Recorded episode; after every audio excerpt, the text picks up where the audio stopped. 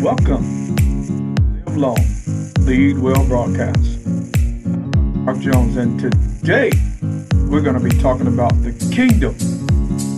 Stay tuned for today's broadcast.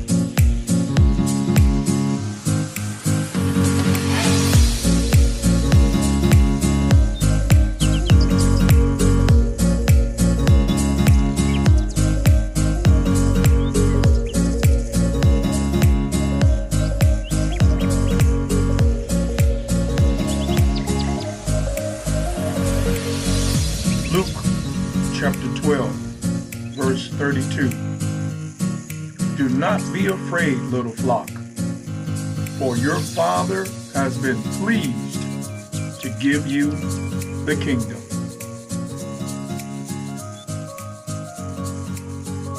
Today, I'm going to give you 10 keys to understanding the kingdom of God and enjoying the liberty, the freedom, the favor, the goodness, and the prosperity that is associated with being a citizen of the kingdom of God.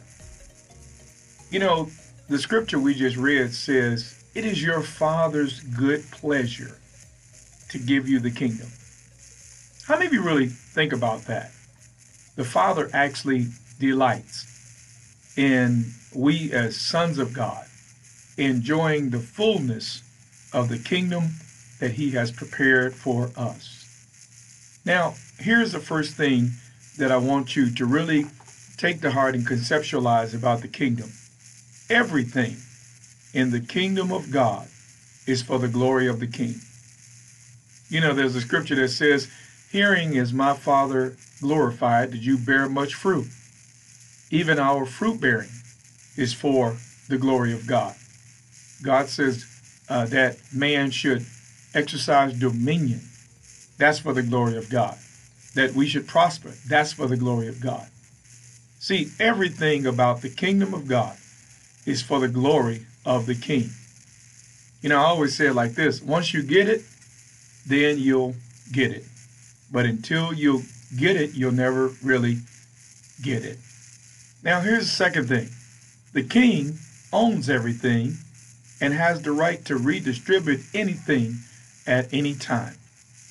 In other words, we are merely stewards. If we're going to experience the fullness of the kingdom of God, we've got to see ourselves as owning nothing and being managers and stewards of someone else's resources. Now, this is very important to living in a place called flow. If he can get it through you, he'll give it to you. Here's the third key the king will always send resources and defenses to protect his interests. You know, one of the great assurances in life is knowing that you are in the will of God. Jesus said, If my kingdom were of this world, then there would be 10,000 defenders that would come to defend my interests. That tells me that the king will always send resources and defenses to protect his interests. Now, here's the next key there is never a famine or a shortage or any kind of lack. No famine, no shortage, no lack in the kingdom of God. The concept of deficiency does not exist in the kingdom. And that's why, if we are kingdom minded people, we should never even conceive or conceptualize deficiency. Only prosperity, only more than enough. Here's another key everything about your assignment is what you should really be focused about. And remember this the king is the assigner, you are the assignee, and you always have an assignment. That's what your focus as you move around in life should be. Where is my assignment? What is my assignment? That should always be the focus of the citizens of the kingdom.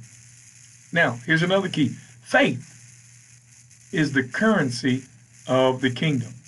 Remember that. Faith is the currency, it is how things move around, it is how transactions are made. It is how distributions happen. For the just shall walk by faith. Faith is the currency of the kingdom. But I want to remind you that Galatians says faith works or is energized by love. You don't walk in love, your faith won't work.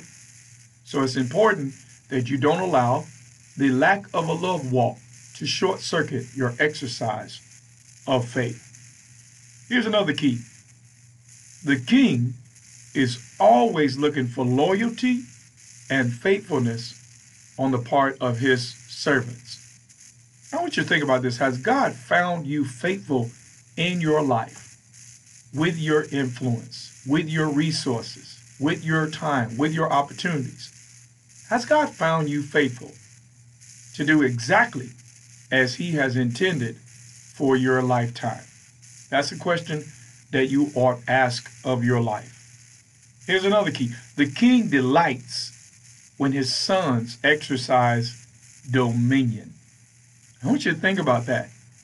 God wants to see you conquering in life.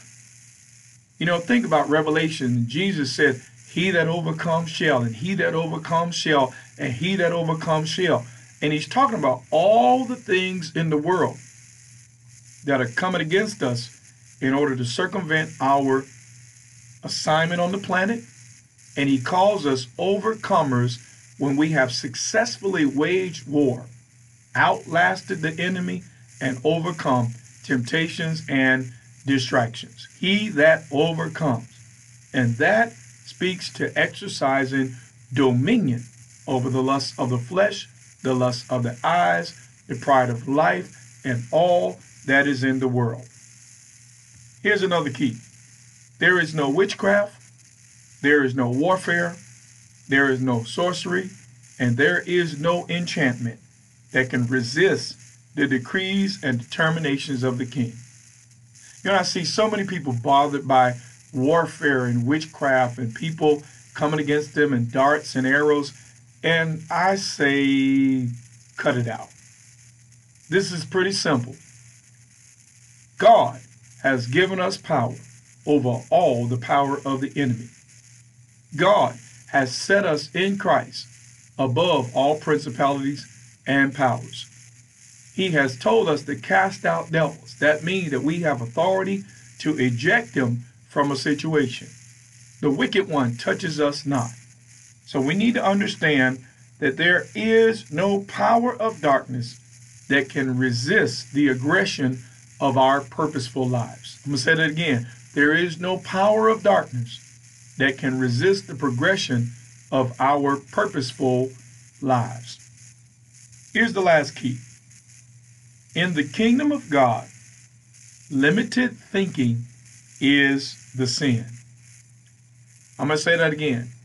In the kingdom of God, limited thinking is the sin.